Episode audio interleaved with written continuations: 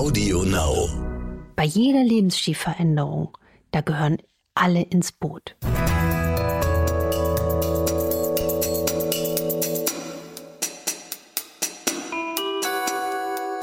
Dr. Anne Fleck, Gesundheit und Ernährung mit Brigitte Leben.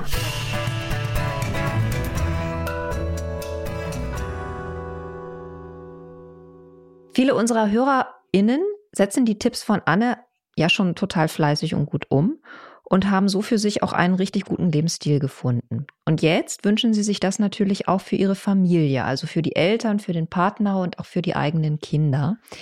Die müssten dann einfach nur ein paar Gewohnheiten ändern und vielleicht würde es ihnen dann auch eben sehr gut tun. Also vielleicht weniger Fleisch essen oder einfach gesünder snacken. Frage ist einfach, hilft da gutes Zureden und soll man sich denn überhaupt einmischen?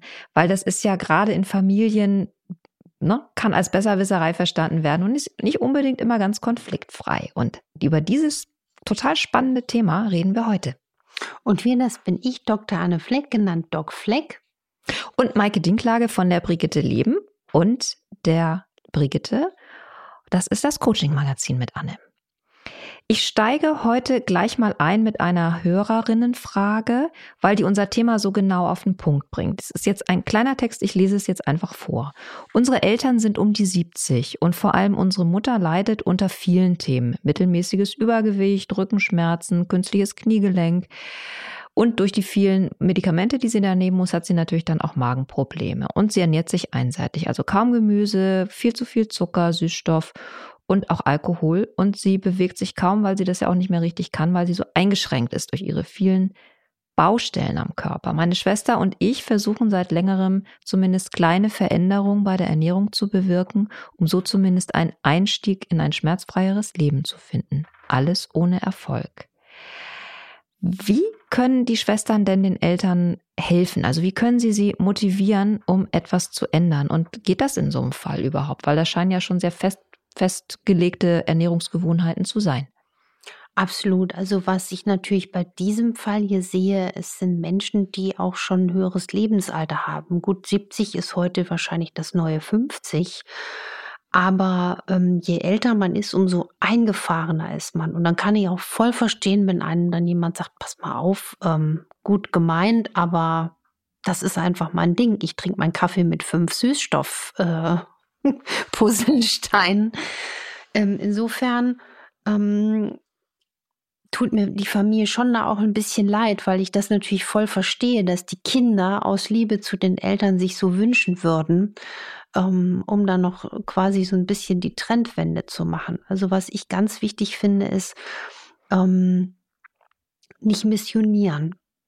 Also weil das, dieses erhobene Zeigefinger oder du musst doch jetzt und guck doch mal, also ne, dieses so verkrampfte Missionieren wollen, das geht irgendwie auch, finde ich, ähm, in der Regel in die Hose.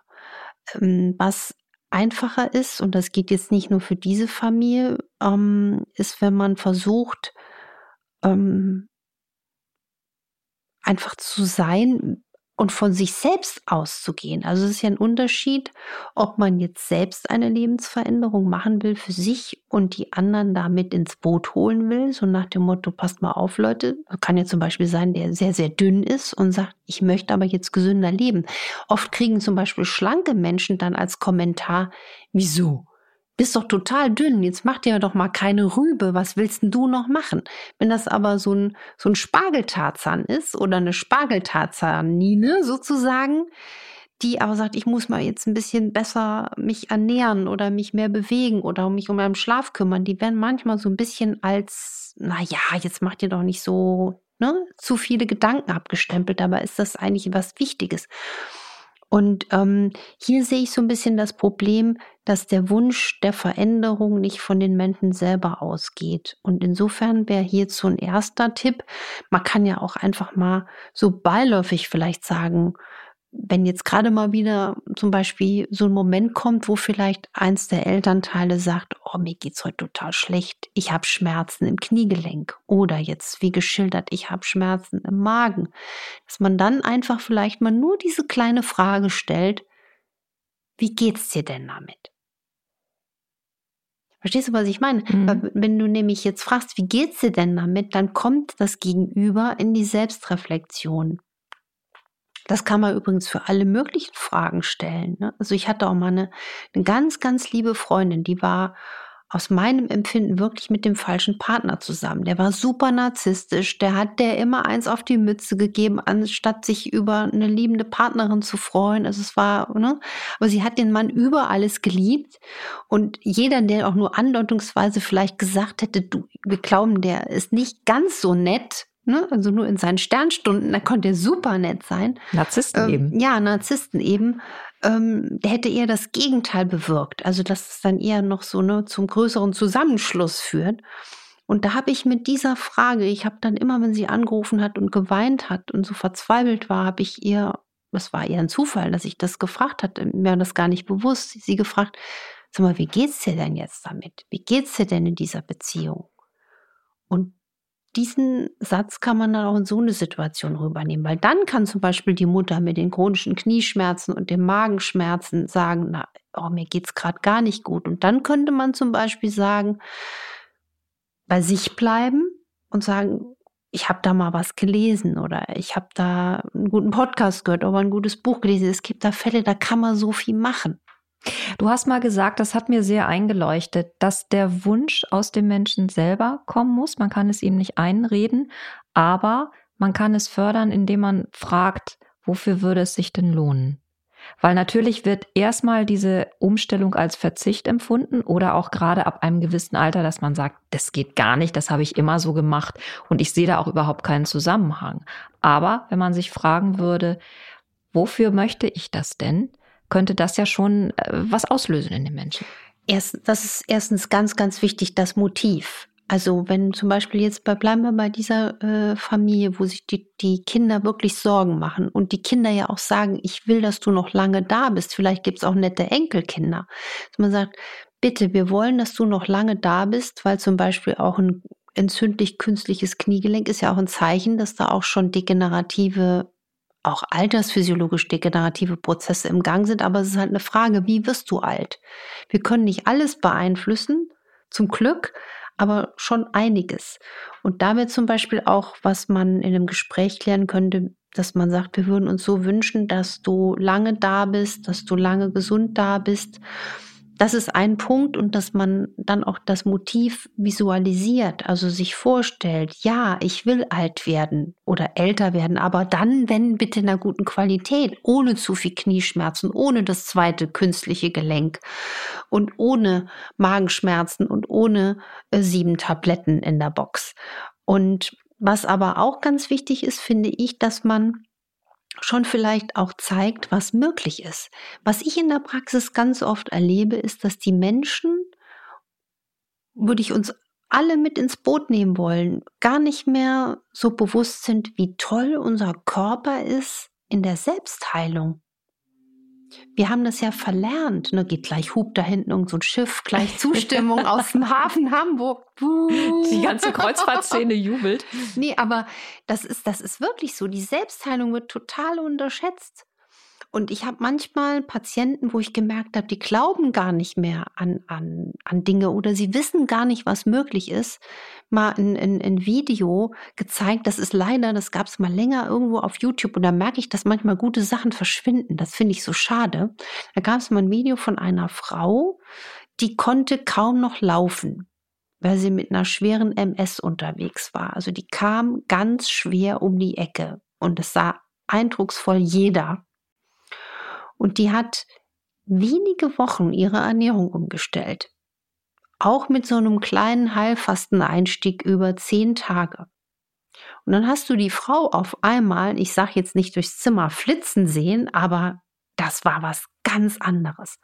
Und das habe ich gemerkt, wenn ich den Patienten sowas gezeigt habe oder wie ich dann manchmal auch Patienten einen Fall von mir berichtet habe, dass die mich mit so äh, Kaffeetassen großen Augen angestarrt haben. Wie das ist möglich? Und genau das ist möglich. Und vielleicht ist auch dieser lieben Mutter von 70 Jahren oder diesem Paar gar nicht bewusst, was möglich ist. Denn man nimmt ja fast schon als Gott gegeben an, dass wenn man 70, 80 ist oder älter, dass man da schlecht gehen kann, dass man da die und die Mittel braucht. Und da brauchen wir neues Denken und, und, auch, und auch Motivation und Wissen. Ich könnte mir auch vorstellen, dass es hilft, wenn man den Betroffenen sagt, du musst es ja nicht für ewig tun, aber probier es doch erst mal zwei Wochen aus, weil das die Hemmschwelle senkt und auch die Angst davon nimmt. Richtig, ein Experiment. Und was ich natürlich bei so jetzt bei der Altersgruppe sagen würde, so gehe ich übrigens auch in der Praxis ran. Ähm, einfach mal eine Sache ändern. Mhm. Also zum Beispiel hier wäre mein Tipp, einfach mal nur mal das Frühstücksritual ändern. Da haben wir auch sehr äh, inspirierende Rezepte, ne, die ja schon in der Community wahrscheinlich bekannt sind. Also und gelebt werden und gelebt werden mit guten Fetten und dass man sagt, zieh das doch mal zwei bis vier Wochen durch, mir zuliebe. Und man bringt dann irgendwie ein gutes Öl mit und macht dann einen schönen einen Brei. Oder man püriert einfach mal eine Handvoll Nüsse mit einem Apfel und macht dann ein bisschen Eigentor und macht noch ein bisschen Hagebuttenpulver drunter für die Arthrose und guckt dann, was passiert. Und wenn die Menschen dann selber infiziert werden von diesem anderen Körpergefühl und dass da einfach mal nicht der Magen drückt oder das Schmerz, das ist ja das, wo du dann anfängst, Blut zu lecken. Wenn du auf einmal merkst, ey, da geht was, ich fühle mich auf einfach besser, ich habe keinen Kopfschmerz mehr, ich bin nicht mehr müde, die Gelenke tun nicht mehr weh, ich habe kein Sodbrennen mehr, der Blutdruck ist besser. Und das ist ja das, worauf es ankommt. Du willst ja auch irgendwo eine Ernte einfahren. Ich höre öfter, dass es schwierig ist in einer Partnerschaft, wenn ein, einer nur seinen Lebensstil ändert. Und zwar womöglich noch relativ radikal. Also wenn einer jetzt sagt, ich lebe ab jetzt vegan oder ich esse nur noch, ähm, keine Ahnung, ja, vegetarisch, Gemüse, eine gemeinsame Kaffeepause gibt's bei uns nicht mehr, weil ich esse jetzt keinen Kuchen mehr, sondern ich esse nur noch Apfel, wie auch immer. Das Viele sagen, das geht dann gar nicht, weil es ist zum Scheitern verurteilt, wenn der Partner nicht wirklich mitzieht. Glaubst du das auch? Also woher schöpfe ich denn die Energie zu sagen, ich stelle es um, auch wenn mein Partner daran vergleichsweise wenig Interesse hat?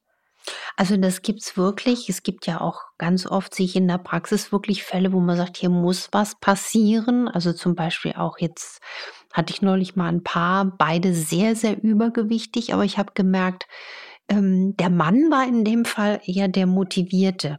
Der sagte, ich will hier unbedingt was ändern, aber er war nicht der, der in der Küche öfter unterwegs ist. Und ich habe gemerkt, das wird, ist noch eine harte Nuss ne, weil auch die, die Jobgegebenheiten hart sind, da sind kleine Kinder und dann überhaupt mal so, ne, ne, ne, das durchzuboxen, hey, man kann mit einfachem Aufwand, mit wenig Zeit invest, mit ehrlichen, einfachen Lebensmitteln was Gutes auf den Teller bringen, was euch beim Gewicht abnehmen hilft. Und ich habe dann immer auch gesagt, ihr habt kleine Kinder.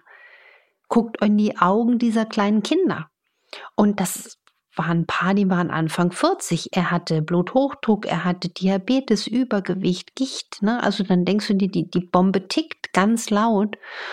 Und das hat gedauert, aber es ist langsam gewachsen. Ich glaube, auch hier gilt es jetzt nicht hier, wer ist der radikalste, sondern ähm, einen, einen pragmatischen Weg zu finden, also der den anderen nicht in die Überforderung bringt. Und ich glaube auch das Verständnis ist wichtig. Warum will der jetzt was machen? Ne? Also deswegen bei mir ist es dann manchmal ganz gut, wenn man das dann in der Rolle als Ärztin sagt. Hier ist schon ganz gut, wenn man jetzt mal dies oder das so macht. Dann ist es gut, wenn beide vor einem sitzen, weil Zum dann hört der Partner auch und nicht nur übermittelt vom, ja. vom Partner halt. Und, und wenn man dann, glaube ich, auch merkt, also was finde ich sehr motivierend sein kann, wenn man jemanden liebt und man spürt, dem geht es jetzt besser. Das ist doch auch was. Aber deswegen würde ich auch ähm, immer versuchen, entspannt zu bleiben bei Lebensstilveränderungen. Jetzt nicht zu extrem. Also einer meiner engsten Freunde, das ist wirklich jemand, der ist ähm, extrem, der macht extrem Triathlon, der macht alles extrem, der zieht dann auch seine Ernährungsweise extrem durch. Die haben auch zwei kleine Kinder. Also das, da musst du auch wirklich einen Partner haben, der sagt, ähm, ich stehe da dahinter, das ist sein Essensprogramm, mach du das, wie das für dich gut ist. Ne? Und trotzdem finde ich, ist ja auch, auch mal gemeinsam was genießen auch ganz wichtig. Ne? Das hängt aber auch immer von der individuellen Konstellation ab. Zum Beispiel hat jetzt jemand eine schwere Grunderkrankung, muss jemand zwingend auf Gluten verzichten und so weiter und so fort. Ne? Also da gibt es auch Milliarden Grautöne, die man immer berücksichtigen muss. Ein letzter Aspekt dazu noch, wenn ich Kinder habe, die richtig gerne Süßigkeiten essen und ich finde es aber gerade gar nicht so gut, soll ich damit verboten arbeiten, weil ich glaube, argumentativ und mit Verweis auf die Gesundheit erreicht man Kinder halt nicht so leicht. Das ist ganz, ganz schwer. Ach mein Gott, was habe ich als Kind Schokolade geliebt, ne? Also mein Vater hatte da, fand ich, da musste ich schmunzeln, weil im Nachhinein finde ich das aber sehr, also es ist witzig, aber auch gar nicht schlecht. Er hat dann gesagt, ähm, du gibst jetzt kein Taschengeld mehr für Schokolade aus, du kriegst es jetzt zugewiesen. Also fast wie so ein Das Drogen Geld oder, nee, den, nee, oder die, Schokolade? Äh, wie so ein Drogendealer hat er mir dann meine, Jeden Tag ein Stück. ähm, ja, meine Ration gegeben. Und, ähm, und ich habe dann auch äh, vom mitbekommen, es war kein Tabu. Also wir hatten zum Beispiel nie irgendwelche, wir hatten, was wir zu Hause hatten, war zum Beispiel Eis und Schokolade, aber das wurde jetzt nicht in Massen gegessen und es, man durfte es essen. Also ich finde, das war okay, aber das Maß wurde halt ähm, liebevoll kontrolliert. Ne? Und so wusste ich, okay, wenn du willst, dann kannst du jetzt deinen deine kleine Ration Schokolade abfordern, am besten direkt nach der Hauptmahlzeit. Und das war eigentlich gar nicht so schlecht. Also es gab dann auch keine heimlichen Depots und so. Und was man aber ganz, ganz, ganz wichtig, alle die Kinder haben jetzt nochmal Öhrchen aufrichten.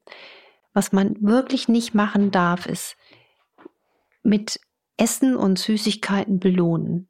Das ist ein Kardinalfehler, der jeden Tag, auch in dieser Sekunde, während ich spreche, ich möchte nicht wie viele tausende Male auf der ganzen Welt passiert und das programmiert zu schlechtem Essverhalten im Alter. Das programmiert den Erwachsenen dazu, wenn ich in Stress komme, wenn ich mich belohnen will, dann reiße ich die Schokolade auf oder ich futtere zwei Tüten Chips oder und so weiter und so fort.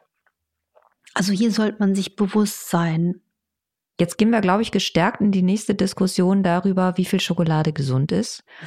Und ähm, ja, wenn ihr euch bereichert fühlt durch diese Folge, dann lasst es uns sehr gerne wissen. Abonniert uns, schreibt uns Bewertungen auf iTunes und äh, schreibt uns auch sowieso gerne at infoline.brigitte.de. Und nächste Woche haben wir ein Thema, das ähm, viele Aspekte hat und das sehr wichtig ist und was sich eigentlich auch rote Fadenmäßig immer mal wieder durch Annes Arbeit zieht. Das ist das Thema Intervallfasten. Also soll man, ist das nur eine Mode, bringt das was und vor allen Dingen, wie macht man es richtig und mit was bricht man dann das Fasten eigentlich? Wir sind nächste Woche wieder für euch da, freuen uns schon wie Bolle da drauf und sagen für heute Tschüss. Für heute Tschüss, macht was draus und ich bin gespannt, was ihr uns schreibt. Bis bald.